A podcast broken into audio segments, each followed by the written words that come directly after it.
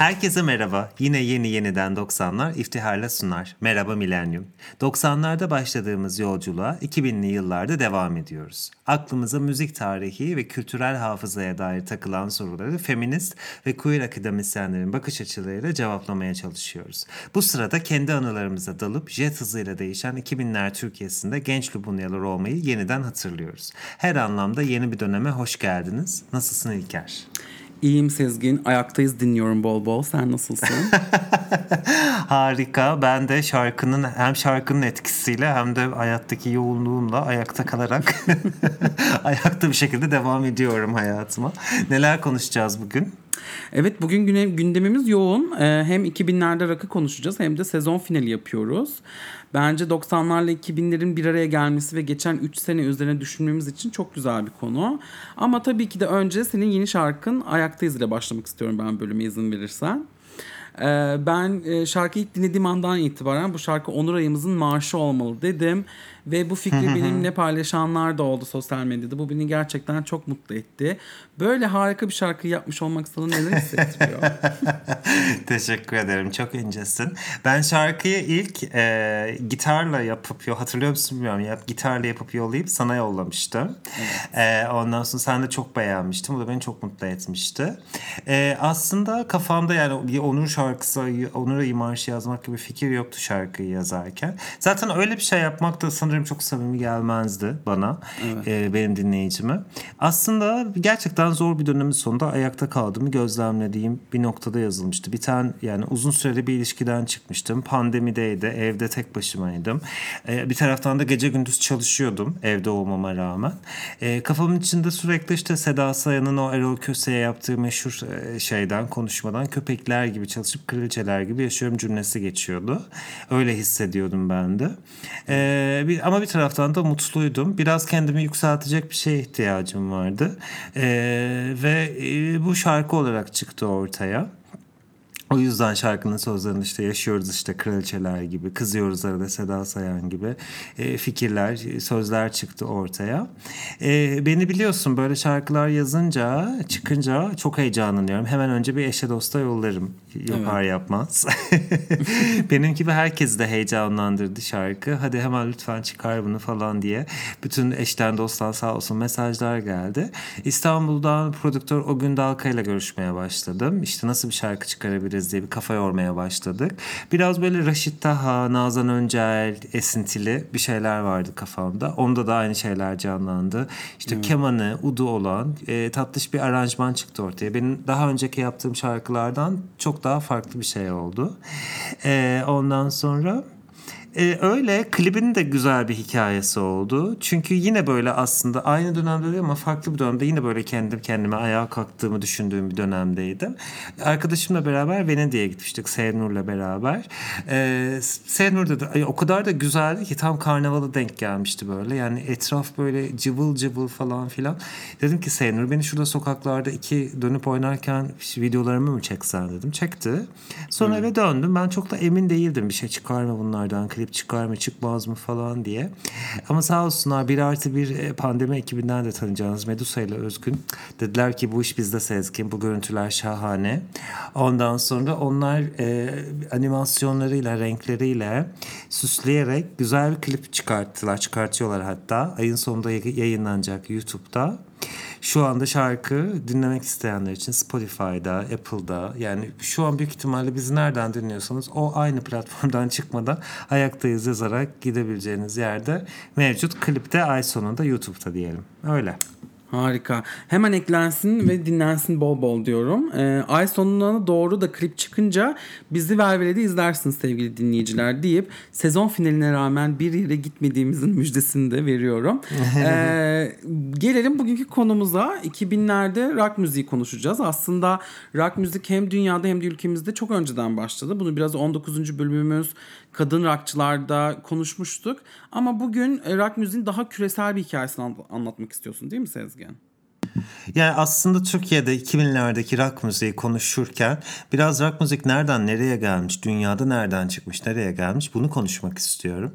Bu benim derslerde de e, okullarda da anlattığım bir konu.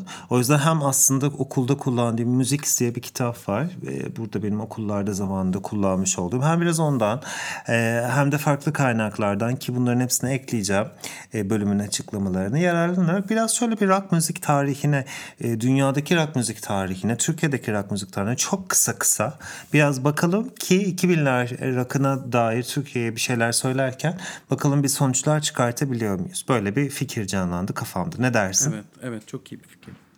Şöyle şimdi e, rock müziğin kökenleri aslında rock and roll'a dayanıyor. E, rock and roll'un kökeni ise rhythm and blues'a dayanıyor.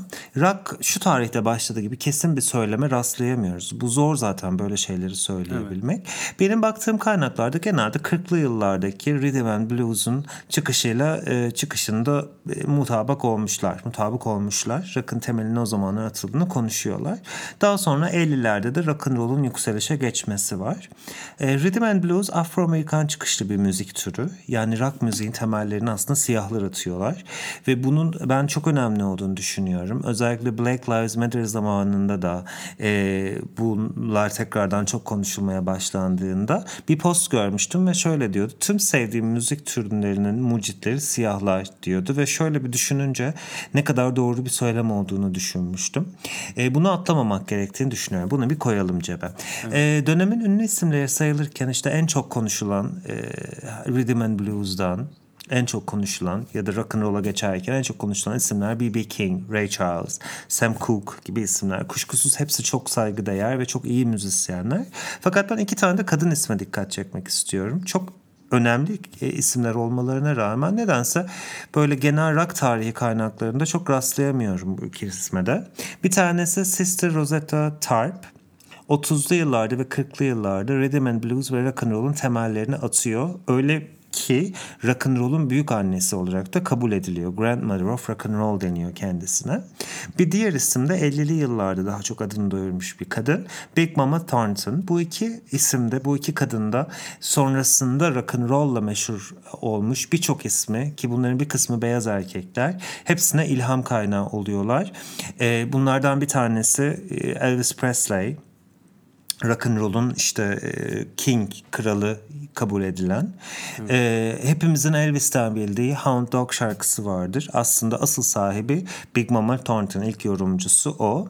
E, ve Elvis'te hem yaptığı müzikte hem danslarında siyah müzisyenlerden çok e, es, esintiler taşıyor. Çok ilham alıyor. Şimdi bu noktada bazı tartışmalar da var tabii. O kültürümü e, bir nevi e, çorladı diye evet. konuşmalar, yazılar, çiziler var. Buna çok girmeyelim ama ben birkaç tane bununla ilgili de kaynak ekleyeyim. İsteyenler okuyup kendi fikirlerini edinebilirler diyorum. Sen ne diyorsun? Evet çok iyi olur e, bu kaynakları ekleyebilirsen. Çünkü gerçekten e, siyahların yaptığı e, bir müzik türünü alıp e, bir anda o müzik türünün tepesine çıkması Elvis'in çok tartışma yaratan şeylerden bir tanesi. Elvis'in hayatı aslında çok tartışmalı. Çok başka noktalarda da tartışılan noktaları var. Bu yüzden e, özellikle şimdi e, Baz Luhrmann e, bir filmini çekti e, Elvis'in hayatının.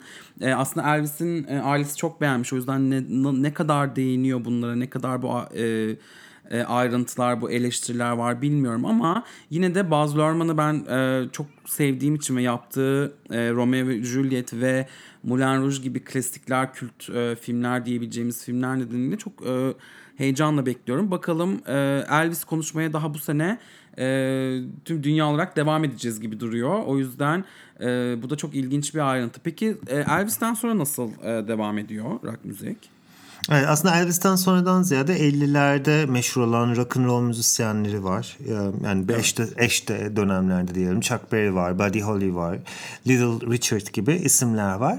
60'larla beraber ise rock and roll ve hani Amerika'nın getirdiği rock and roll e, dominasyonu biraz Birleşik Krallığa doğru evriliyor. Rock and roll'da rock ismine doğru birazcık daha evriliyor.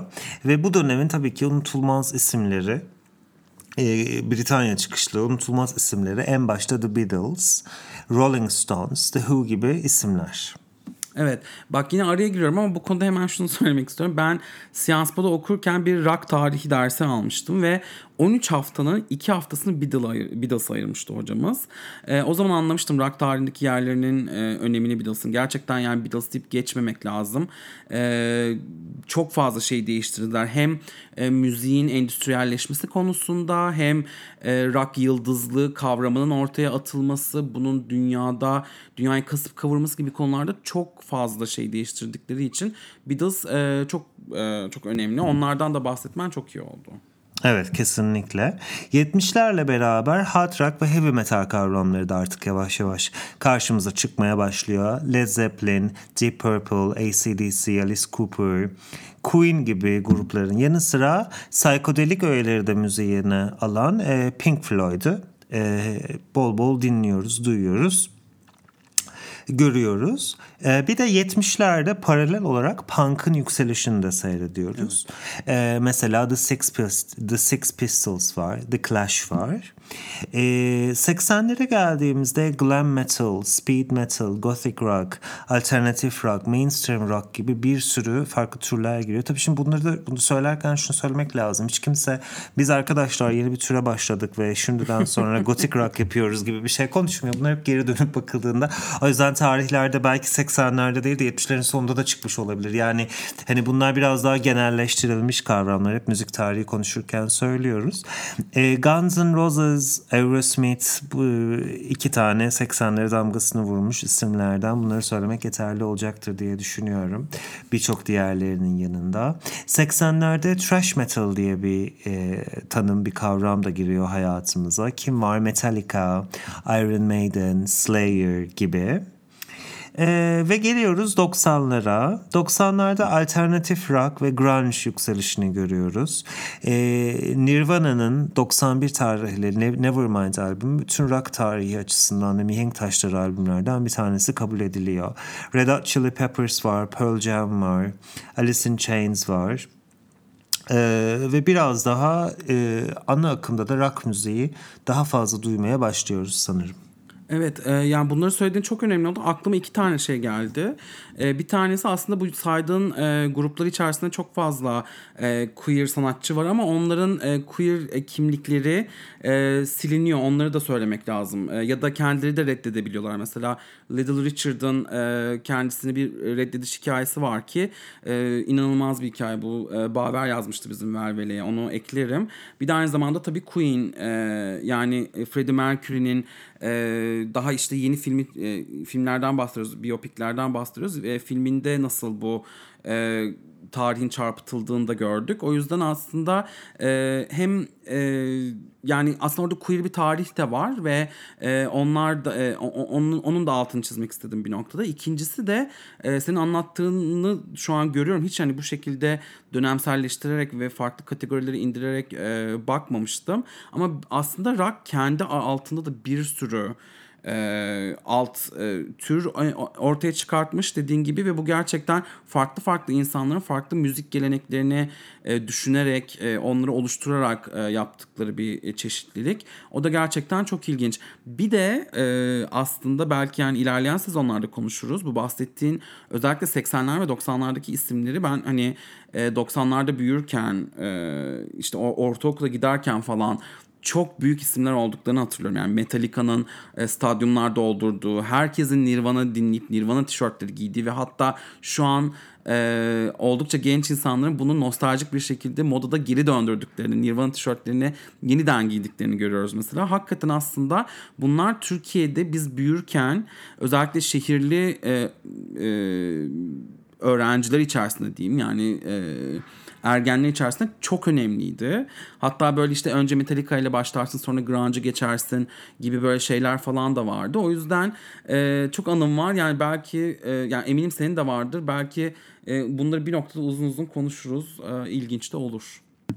Evet gayet güzel söyledin. Tabii ki queer tarihinin silinmesi ya da belki hiç baştan yazılamamış olması e, sektörün kimler tarafından domine edildiğiyle de herhalde alakalı. Çok fazla evet. bir erkek baskın. Yani bütün saydığım şu ana kadar isimlerin hepsi erkek ya da erkeklerden kurulu bentler farkındaysan. Hiç kadınlar yok mu var ama ya geri planda kalmışlar ya da işte böyle tarih konuları şeyleri yazılırken bir şekilde bahsedilmiyorlar. İlk verdiğim evet. örnekte de olduğu gibi. 90'lar 90'larda belki o biraz yavaş yavaş en azından ana akımda kırılıyor. İşte Alanis Morissette geliyor. Sonrasında 2000'lerde Avril Lavigne var mesela. Ee, işte Pink'in biraz daha hani böyle hem rocker hem pop arasında bir duruşu var falan filan.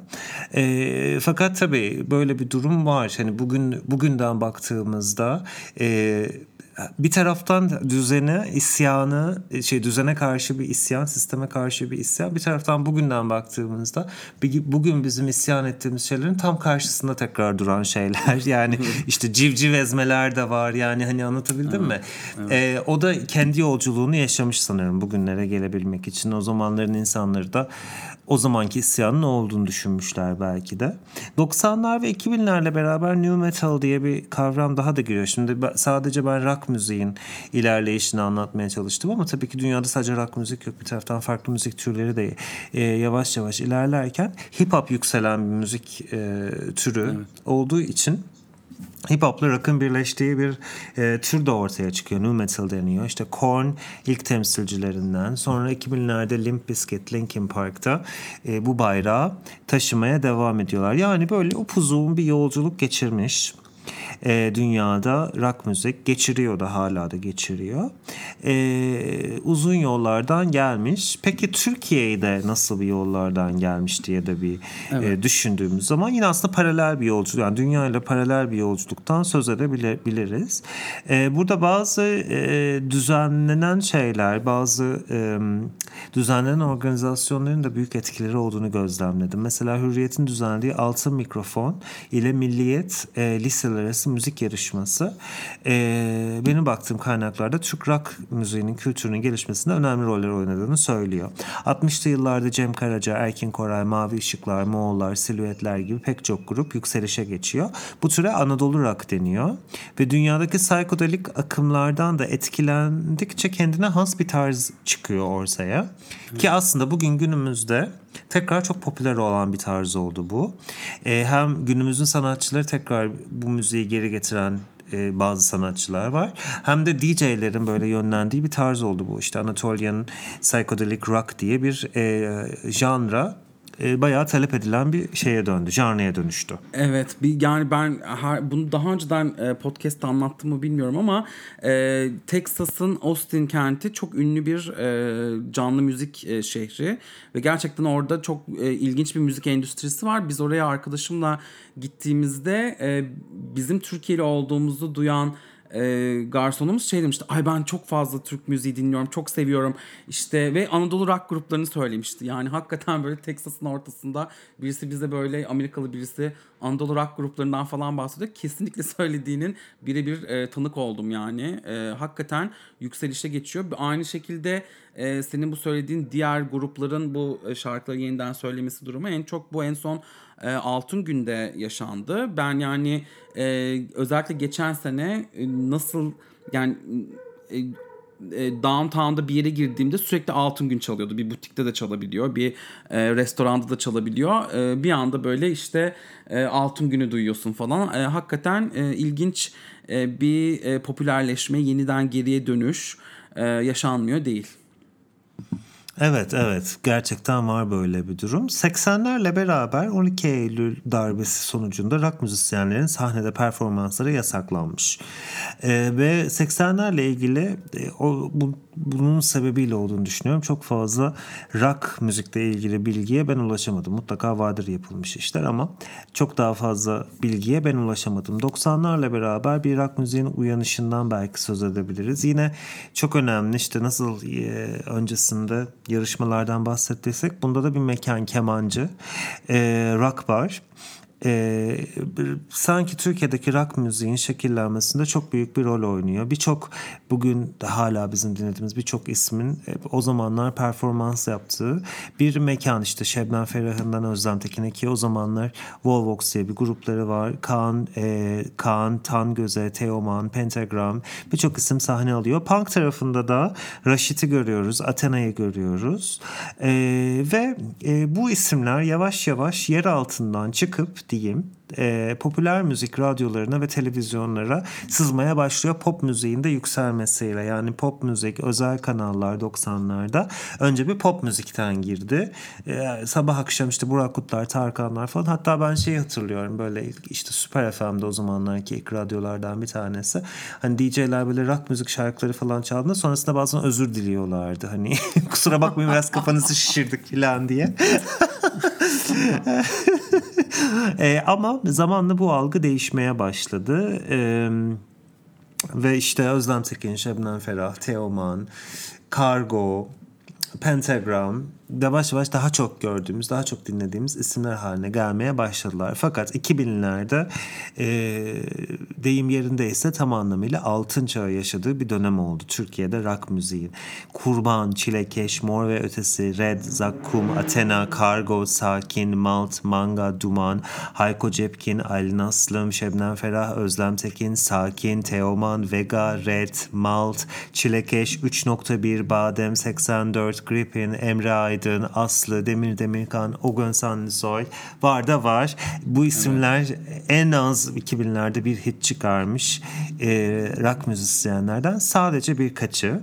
Hepsi de 2000'lerde müzik piyasasına girmemişler tabii ki. Bir kısmı 2000'lerde göre bir kısmı önceden de varlar ama 2000'lerde bu altın çağı yaşanırken üreten isimler oluyorlar.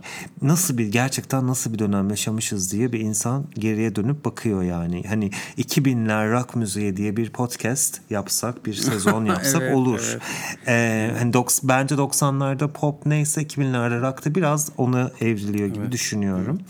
Ee, ve e, bir de bu saydığım isimlerin yanında tam olarak rock müzisyen olarak nitelendirmesek de rock kulvarından beslenen çok isimler de var.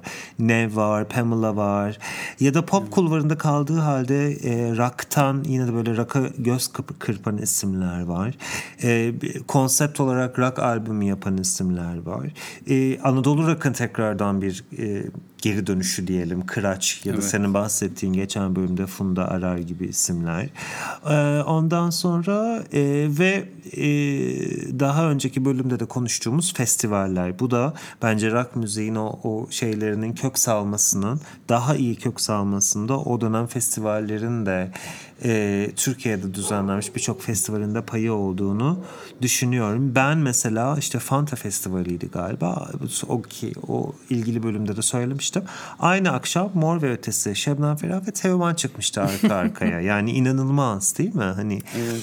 e, şimdi mesela Mor ve Ötesi tek başına bir konser verdiğinde stadyum doluyor. Bize üniversite şenliği olarak yani üç isim arka arkaya gelmişlerdi o zamanlar. Öyle.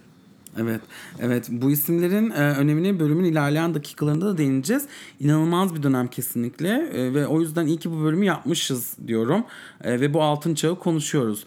E, peki e, yani sen e, nerelerden beslendin? E, onu da söylemek ister misin bu tarihe bakarken?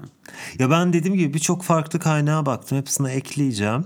E, Türkiye ile ilgili hani rock müzikle ilgili biraz daha bilgilenelim diyenler varsa birkaç kitap e, birkaç kaynak önerebilirim öneririm. Güven Erkin Erkal'ın Türkiye'de Rock Tarihi Bir Psikodelik Yıllar diye bir kitabı var.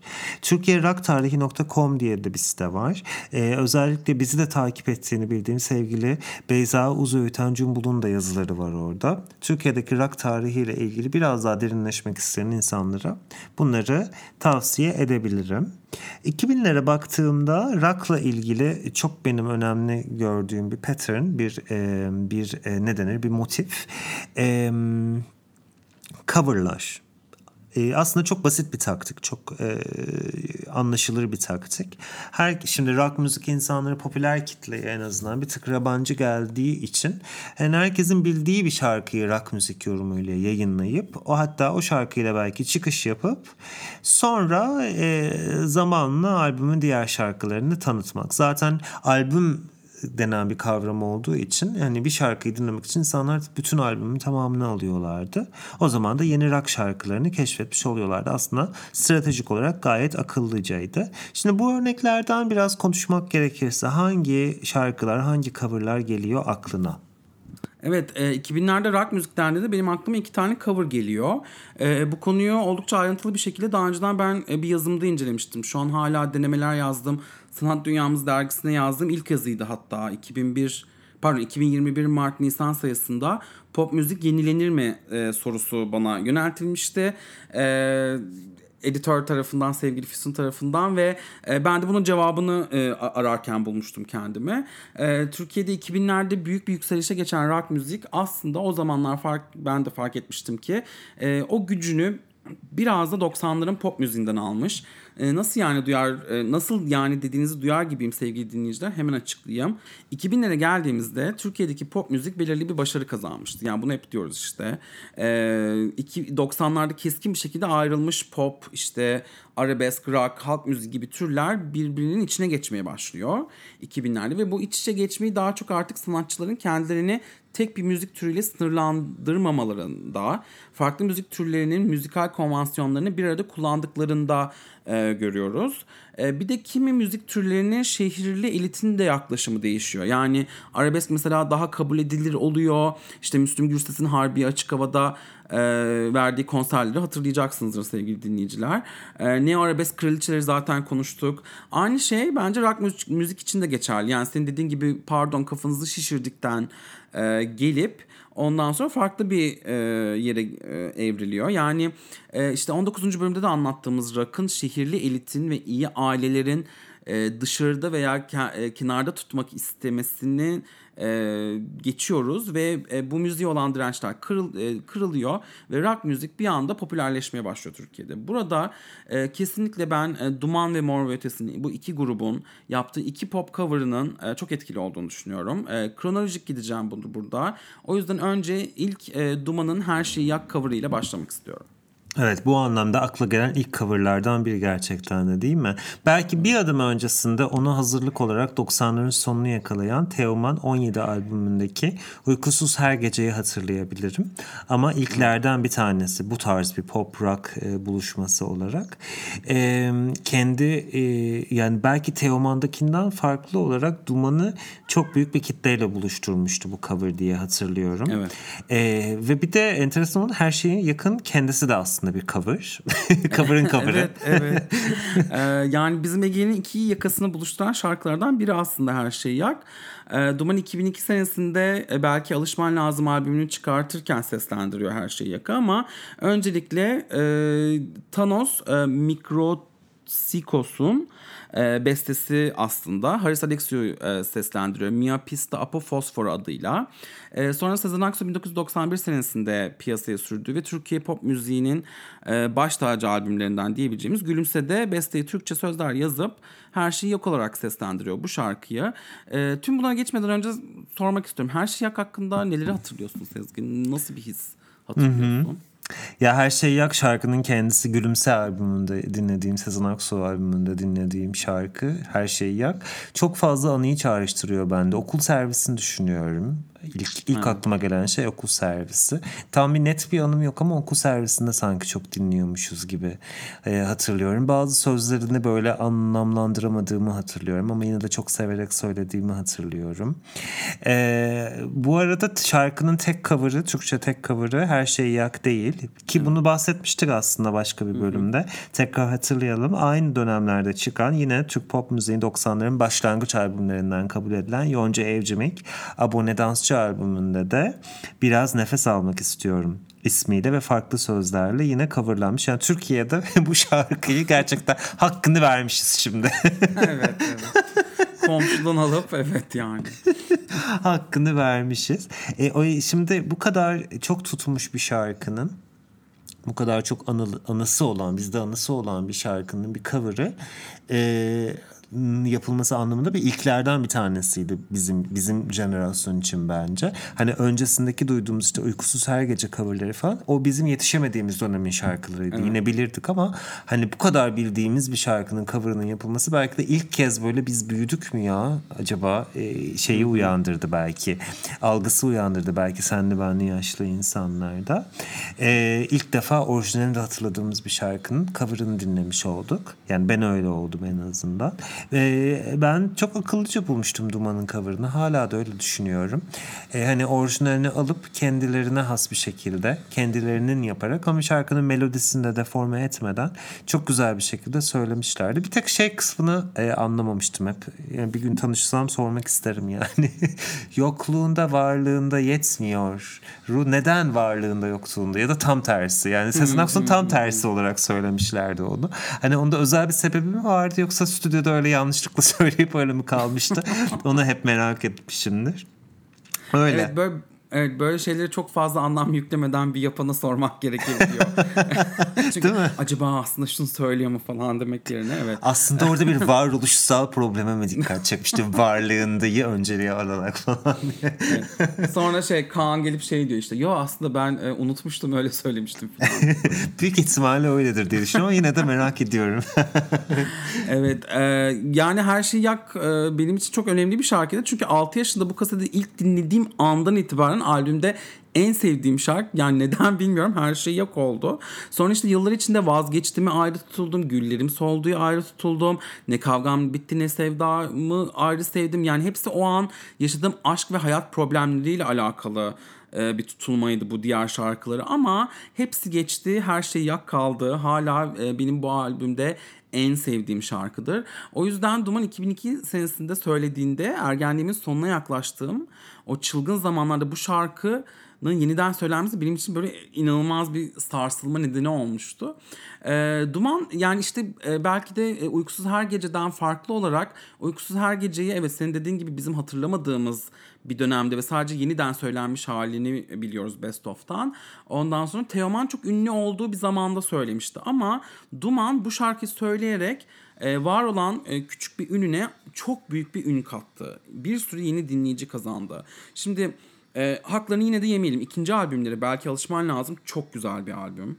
E, kazandıkları dinleyiciler belki yine bir şekilde bu albümün güzelliği nedeniyle duman dinleyicisi olurlardı zaten. Ancak her şeyi yakın e, büyük bir katalizör görevi gördüğünü düşünüyorum. Sonrasında e, belki alışman lazım o dönemin en kült albümlerinden biri haline zaten geldi. Yani e, bir süre rutubetli öğrenci evlerinde sürekli duman çaldığını hatırlıyorum.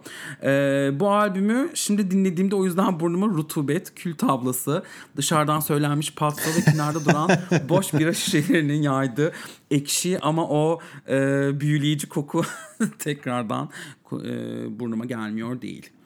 Ee, işte yani e, dediğimiz gibi e, belki alışman lazım yine Duman ikinci çıkışını yapıyor. Tüm Türkiye bir anda kendilerini çok sevmeye başlıyor. Ee, bunun yüzünden 2003'te hemen bir konser albümü yayınlıyorlar. Ve 2005'te de Seni Kendime Sakladım geliyor. O albümlerde de coverlar yapıyorlar. Mesela konser albümünde As e, Asya'nın e, Olmadı Yar isimli efsane şarkısını ve Özdemir Erdoğan'ın Gurbet şarkısını yeniden söylüyorlar. E, o şarkılar da Duman'ın diskografisinin çok önemli parçaları haline geliyorlar. Yani Duman erken 2000'lerde Türkiye'de sadece rock müzik dinleyenlerin değil tüm gençlerin dinlediği bir grup haline gelirken bol bol arkasını pop müziğe yaslıyor diyebiliriz.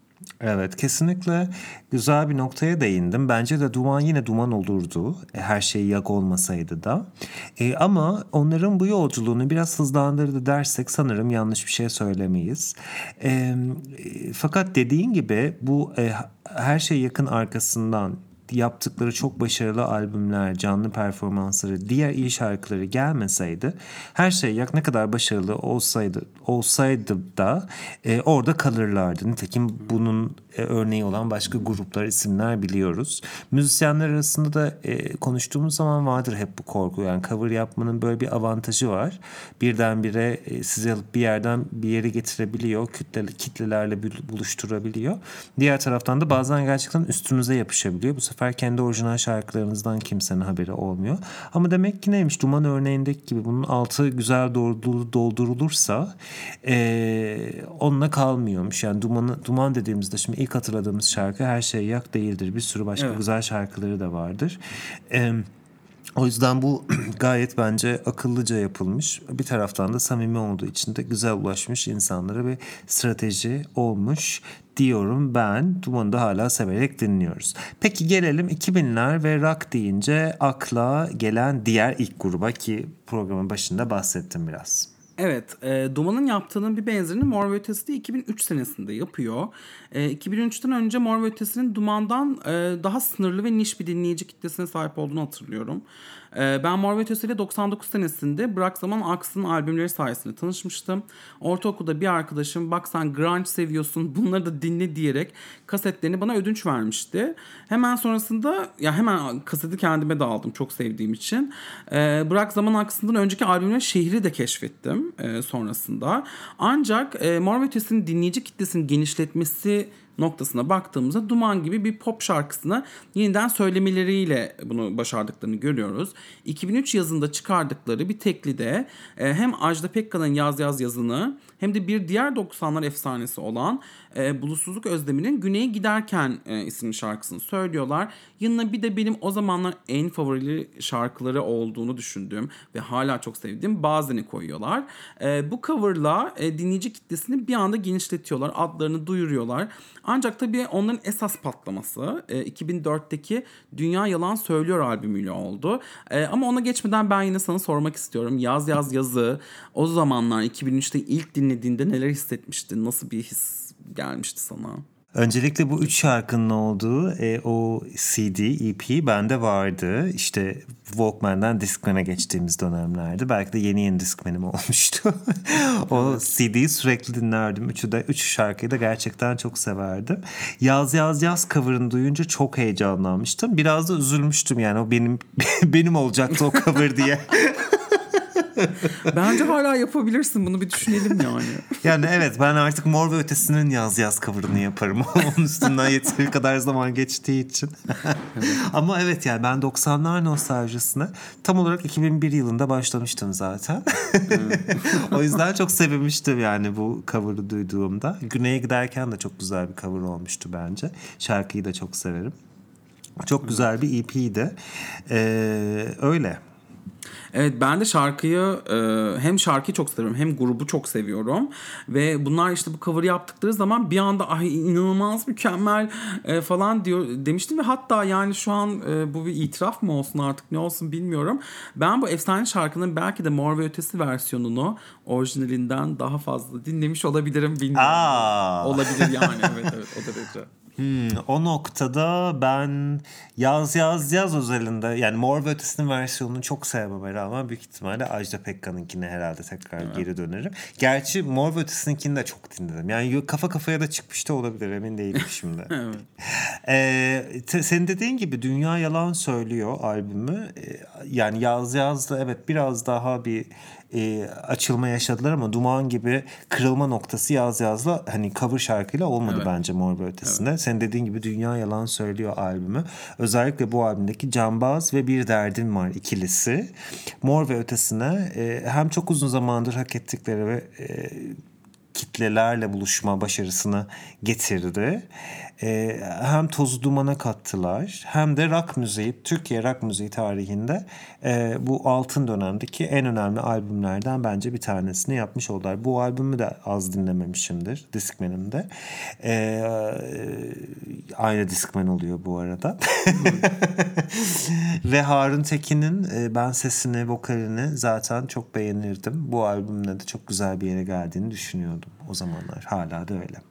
Evet Dünya Yalan Söylüyor da kesinlikle bir zirveye ulaşma noktası var ve yani o bir derdim varı böyle puslu İstanbul günlerinde kafamı e, otobüs camına daya, dayayarak az dinlemişliğim yok yani hakikaten e, çok çok e, önemli e, bir eserdir. E, işte yani aşağı yukarı aynı zamanlarda e, aşırı üne kavuşuyor Duman ve Mor ve Ötesi. Her iki grupta rock gruplarından beklenecek aykırılığa sahipler. Yani Duman biraz daha böyle duruşuyla biraz daha e, genel e, popüler şeyleri reddedişiyle buna benziyor. Mor ve Ötesi de e, daha çok politik e, muhalefet yapma konusunda e, ileriye gidiyor ve belki de aslında bir adım ilerisine geçiyor diyebiliriz Duman'ın. Özellikle Dünya Yalan Söylüyor albümünün e, 2004 e, İstanbul NATO zirvesine denk gelmesi çok önemli bir kavşak. E, hatırlamayanlar ya da o zamanlar çok küçük olanlar için hatırlatalım. 2004'te tam ABD ve Birleşik Krallığı'nın başını çektiği koalisyonun Irak'ı haksız ve temelsiz bir şekilde işgalinin birinci senesi dolmak üzereydi. E, hatta dolmuştu. Aynı sene İstanbul'da bir NATO, NATO zirvesi düzenlendi ve savaş suçlusu olarak yargılanması gereken bir sürü dünya lideri İstanbul'a zirve yapmaya geldiler. E, Türkiye'de bir sürü gösteri düzenlendi buna tepki olarak tabii ki de ve bu zirveden belki de en çok hatırlanan sahnelerden bir tanesi e, yani bunu bir Galatasaraylı olarak utanarak hatırlıyorum. E, dönemin ABD Başkanı Bush'un Galatasaray'da bizim okulda e, arkaya Ortaköy Camisi'ni ve e, Boğaziçi Köprüsü'nü alarak yaptığı kofti konuşmadır. E, neyse yani bu benim e, kişisel bir parantezim olsun burada. E, bu zirvenin e, protesto edilmesi ça e, çağrılarına Mor ve destek vermişti. E, ve bu dönem aslında daha sonra millennial'lar diyeceğimiz ve 80 darbesiyle e, darbesinin etkisiyle apolitik olarak yetiştirilmiş şehirli ve beyaz grubun e, hafif hafif politik düşünmeye başlamasına da denk geliyor bu dönem. E, Mor Ötesi bu tip protestolara katılarak sanki bu şehirli orta sınıf olması kuvvetle muhtemel çoğunlukla beyaz gençlere e, bakın biz de sizin gibiyiz e, aslında siz de politikleşti, politikleşebilirsiniz gibi bir mesaj verdiğini düşünüyorum açıkçası. Evet Mor ve Ötesi kesinlikle kendilerinin de şarkılarında söyledikleri gibi bir derdi olan. Çok güzel yapmadım bunu. bir söylemi üreten, politik e, duruşu olan bir grup. E, grup üyelerinin e, Harun Tekin'in keza mesela yazılarını da görüyoruz bazen. E, o zamanlar Hı. daha çok görüyorduk galiba. E, aslında rock'ın da biraz isyan müziği olduğunu düşünürsek bu e, düzene isyan e, söyleminin altını dolduran bir üretim yapmışlardı. Ki hani kendilerinden önce gelen isimler için biraz kritik e, yani onların e, kritik onların eleştirilmesine sebep olan bir durumdu. Yeteri kadar e, düzene karşı olmamaları, politik söylem üretmemeleri Mor ve Ötesi'nden önce gelmiş bazı rakçılara karşı yöneltilmiş bir eleştiriydi. E, Mor ve Ötesi ise bu duruşu daha çok sahiplendi. Fakat buna rağmen bu duruşu da eleştirenler ya da yeterli bulmayanlar aslında oldu ya da e, kendileriyle çeliştiklerini düşünenler oldu. Mesela Fanta Festivali'ne katıldıkları için ya da Eurovision şarkı yarışmasına gittikleri için biraz kendi değerlerinden taviz verenler, verdiklerini düşünenler e, olduğunu, söyleyenler olduğunu hatırlıyorum. Sen neler hatırlıyorsun? Tabii e, ben de bunu hatırlıyorum ve yani kimi e, eleştirilere de katılıyorum. E, konumuz e, yani rock ama Morvetus demişken e, tabii ki de onların bu e, rockçı karakterleri etrafında örülmüş e, muhalif kimlikleri hakkında da konuşmak lazım ve buna verilen tepkilerden de bahsetmek lazım. Mesela en son Mor Ötesi Beşiktaş'ta bir stadyum konseri verdi. E, son albümlerinin e, mesajıyla oldukça paralel, umudu kaybetmeme ve direnme mesajlarıyla e, örülü bir konser olmuş anladığım kadarıyla. Ben gidemedim. E, konsere, konseri dinleyenlere, sosyal medyada paylaşanlara, konserin bir umut kaynağı oluşuna verilen e, tepkiler oldu. Bunlar haklıdır haksızdır e, konusuna girmek istemiyorum ama ya bu konser ve etrafındaki tartışma bize gösteriyor ki Mor ve Ötesi hala Türkiye'de muhalif olmaya dair bir söylem üretebiliyor. Beğenirsiniz, etkili bulursunuz, bulmazsınız, beğenmezsiniz önemli değil ama en azından bir söylem üretme, e, bir iki gün bu konuyu konuşma e, ve belki de aslında aynayı kendimize çevirme konusunda e, isteyerek ya da istemeyerek bir etkileri olabiliyor. E, o yüzden e, ben e, buna bir, bir adım daha geriden bakıp Türkiye'de şu an var olan e, sistemi direnme konusunda müzisyenlerin söylediklerinin büyük yankılar bulunmasını e, çok önemli buluyorum. E, yani umarım istenenden, e, beklenenden daha büyük etkileri e, yaratacak, o alevi ateşleyecek küçük kıvılcımlar oluyordur bunlar. Evet katılıyorum ben de sana. Evet. Duman ve Mor ve Ötesi'nin e, Teoman, Şebnem Ferah, Özlem Tekin ve bir sürü diğer solo rock ve benzeri müzik yapan sanatçıların ayak izlerini takip edip Türkiye'de rock müziği ana akıma taşıması sonrasında e, yaşananlara biraz bakalım. E, Türkiye'de senin de en başında dediğin gibi bir rock patlaması yaşanıyor. Bir anda rock müzik söyleyen birçok e, grup ortaya çıkıyor. Hepsine teker teker girersek buradan çıkamayız. Dediğin gibi bir tane podcast lazım özel. E, ancak e, rock müzik Türkiye'de o kadar çok sevilir ve kabul edilir oluyor ki e, şöyle bir e, şey buldum ben. E, mesela e, Türkiye'nin e, son dört katılanı Eurovision'a e, bunlardan üçü e, rock grubu ve Türkiye'nin en önemli, ikin, en iyi ikin, e, en iyi derecesi olan ikinciliği de 2010'da Manga e, almış. E, rock müziğin ne kadar Türkiye'de önemli olduğu ve iyi işler yaptığını ve e, dünyaya da e, hitap edebildiğini bu şekilde görebiliyoruz. Evet, orada kısa bir araya girebilir miyim? Ha, çok güzel evet. söyledin, çok doğru bir tespit. E, fakat burada senin ve benim geçen haftalarda konuk olduğumuz Sibel Tüzün'ün programında da konuştuğumuz gibi e, sadece onların rockçı olması mı etken burada yoksa artık kadın bir popçu göndermeyelim de evet.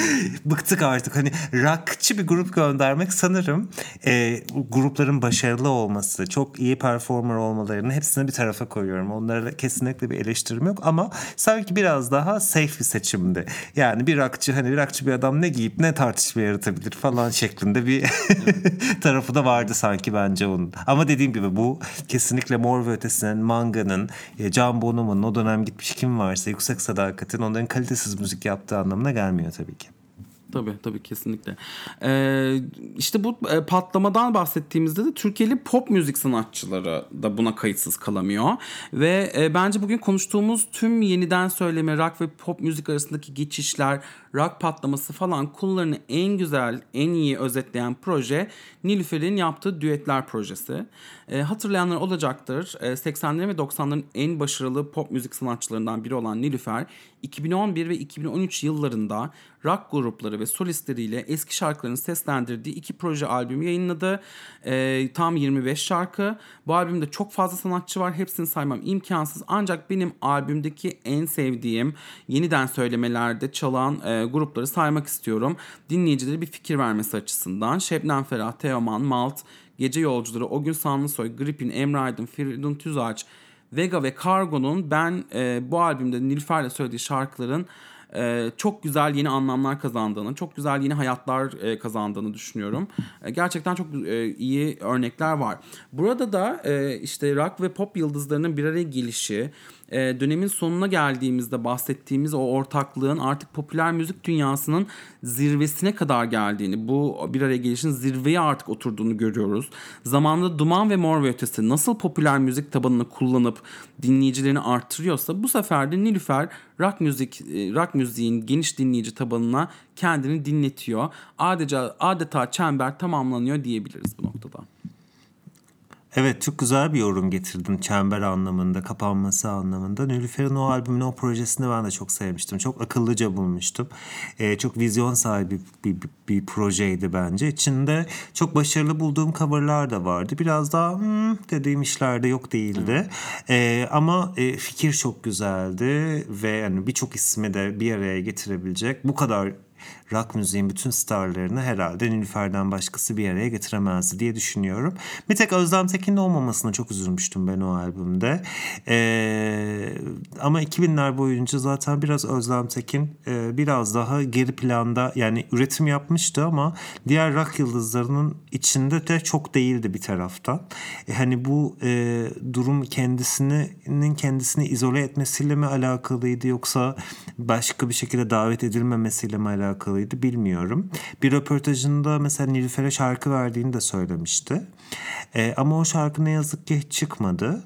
E, belki bir gün öğrenme şansımız olur hikayesini. Çünkü bence çok güzel olurdu Nilüfer'le Özlem Tekin'in sesine. Benim ikisi de çok sevdiğim sesler. Bir arada durmak, bir arada duymak. E, Erkekler Ağlamaz Şebnem Ferah'la Nilüfer'in düetiydi. Ben onu da çok beğenmiştim. Şebnem Ferah'ın sesine de çok yakışmıştı bence o şarkı. Evet, evet. Öyle. Şimdi rock senin dediğin gibi yani rock müziği ve 2000'lere dair e, konuştukça konuşsak e, daha bir sürü konu var. E, Duman ve Mor ve Ötesi'yle sınırlayamayız. Benim de bölümün başında saydığım gibi bir sürü başka isim var. Belki yeni sezonda biraz daha devam da edebiliriz minik minik ama dilersen bugün için artık yavaş yavaş e, sonlandıralım diyorum. Sen ne diyorsun? evet e, bir sezonun daha sonuna geldik Sezgin diyorum. Acaba bu sezon hakkındaki düşüncelerini bizle paylaşmak ister misin? İsterim. Ben yine seninle beraber çok tabii ki keyifli bir sezon geçirdim. 2000'ler sezonunu yapmak zaten geçen yaz üstünde çalışmaya başlamıştık ve ikimizi de çok heyecanlandırmıştı. Ve bu vesileyle çok güzel konuklar aldık. Sibel Tüzün geldi, Nez geldi.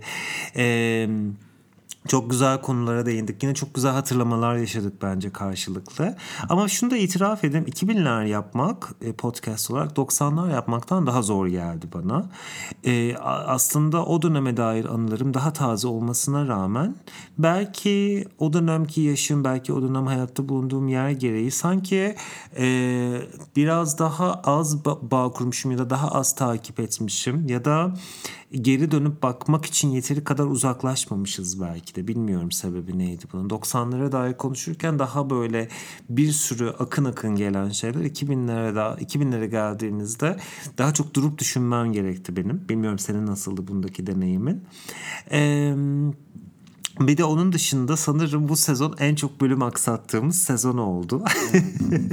Aramıza hayat girdi gerçekten resmen. yani e, buradan paylaşmadığımız aslında bir sürü özel hayata dair şeyler oldu. Bunların sebepleri de bir kısmının sebepleri bundandı. Ben son dönemde yeni bir işe aldım. Beni çok mutlu etti ve heyecanlandırdı. Hala da öyle ama e, bölümlerin sıklıkla aksamasına sebeplerden bir tanesi de bu oldu.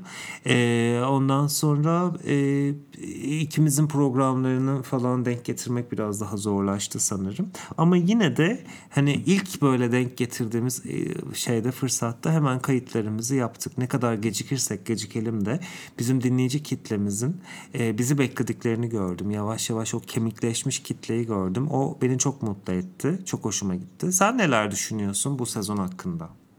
Evet kesinlikle benim de e, yaparken e, zorlandığım, daha zor hatırladığım bir dönem oldu ama bence bu e, dönemin biraz daha travmatik olmasıyla alakalı. E, özellikle yani hani e, daha farklı bir e, siyasal dönem. Ondan sonra yani 90'lar e, iyi bir dönemde demiyorum ama hani benim gibi işte e, 90'larda şehirde yaşayan beyaz e, bir Türk için e, biraz daha aslında az e, travmaya sahip olduğum bir dönemde ama 2000'ler böyle değil. E, 2000'lerde çok daha fazla travma var. O yüzden e, çok daha fazla değişim var. E, çok hızlı bir değişim var. E, ne olduğunu anlayamadığımız e, şeyler oluyor. Bir yandan aynı zamanda dünyadaki e, şeyler de çok daha fazla hızlanıyor. O, sosyal medya giriyor zaten hayatımıza bilmem ne derken e, gerçekten çok daha farklı bir dönem e, bu dönem. O ben de biraz zorlandım. Bir de senin dediğin gibi yani bu sene e, özellikle e, benim yani sağlık sorunlarım çok fazla sürekli bir şeyler e, oldu. E, biraz geride bırakmış gibi duruyorum. Umarım e, bu böyle devam eder. E, ama yine de e, 90'ların dışında başka bir dönemi yapmak. Ondan sonra bu döneme verilen tepkiyle 90'lar dönemine verilen tepkinin arasındaki fark da çok ilginç. Nostalji farkı ondan sonra e, hatırlanma isteme farkı istememe farkı. O yüzden e, benim içimdeki o hala e, işte e, sosyal bilimlerci e, artık hani akademik olarak yapmasam da o hala merak eden bir şeyleri e, sürekli gözlemleyen o e, küçük e, insan e, o, onun için de çok ilginçti. O yüzden ilk yaptık diyorum. E, böyle yani e, bakalım gelecek sezonlar bize neler gösterecek. Evet biraz e, çok yani Merhaba Millennium serisinin so, resmi olarak sonuna geldik bu bölümle beraber. Bu demek değil ki hayatta bir daha 2000'ler konuşmayacağız. Ama e, sezon olarak kapatıyoruz. Gelecek sezonlarla ilgili de bazı fikirlerimiz var ama çok sır vermek istemiyoruz sanki değil mi? Evet yani güzel fikirler çok güzel. Hani hiç o konuda şüphe duymayın ama biraz gizli tutun. Biz biraz gizli tutmayı seviyoruz sizinle bu tip şeyleri. Ee, ama e, gerçekten çok heyecanlıyım onu söyleyebilirim. Evet. Peki sezonu ve bölümü kapatmadan önce günün anlam ve önemine uygun sana küçük bir sürprizim var. Yapabilir miyim? Aa, evet. No. Ay, neler oluyor şu an? Evet hazır mısın? Duyuyor musun Evet beni? hazırım. evet duyuyorum.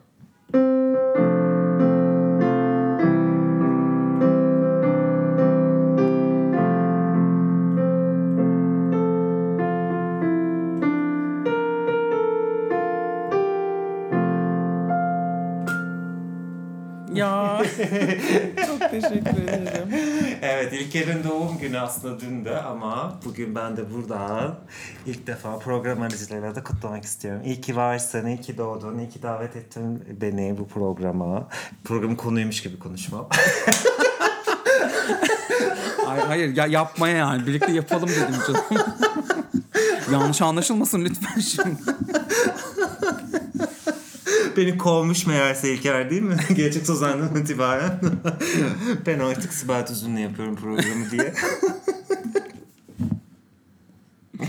Ay yani hani Sibel Tüzün'ü çok seviyorum kesinlikle. Ondan sonra onunla program yapmak da çok büyük e, bir zevkti. İki defa bunu yaptık ama seni kimseye değişmem bebişim. Ay. E, o, o da tarihe not edilsin yani. Canım ben de öyle teşekkür ediyorum. Öyle kapatalım mı? Biraz hüzünlü oldu. O hüzünlendim Evet. ben yani sezon sonu. Evet. Sezon sonları hep hüzünleniyorum ama tekrar başlıyor yine bir şekilde. evet evet. O yüzden e, görüşmek üzere. Harika bir Onur ayı ve harika bir yaz olsun diyorum. evet ben de herkese güzel bir yaz diliyorum. Diğer yarım kürdekilere güzel bir kış diliyorum. Bunun e, eleştirisi geldi Tabii. çünkü daha önce de. Aa doğru doğru evet. Ve e, ondan sonra e, gelecek sezonda görüşmek üzere diyorum. Hoşçakalın. Hoşçakalın.